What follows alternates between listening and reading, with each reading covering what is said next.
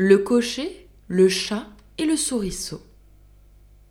Un souriceau tout jeune et qui n'avait rien vu fut presque pris au dépourvu.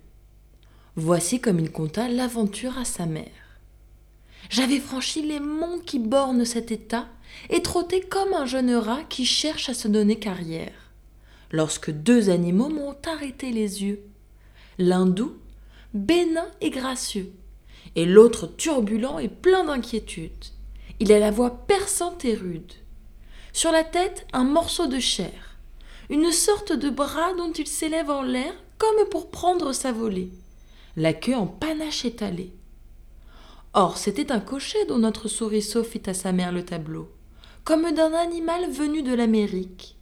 Il se battait, dit-il, les flancs avec ses bras, faisant un tel bruit et tel fracas que moi, qui, grâce au Dieu, de courage me pique, en ai pris la fuite de peur, le maudissant de très bon cœur. Sans lui, j'aurais fait connaissance avec cet animal qui m'a semblé si doux. Il est velouté comme nous, marqueté, longue queue, une humble contenance, un modeste regard, et pourtant l'œil luisant. Je le crois fort sympathisant avec messieurs les rats, car il a des oreilles en figure aux nôtres pareilles. Je l'allais aborder, quand d'un son plein d'éclat, l'autre m'a fait prendre la fuite.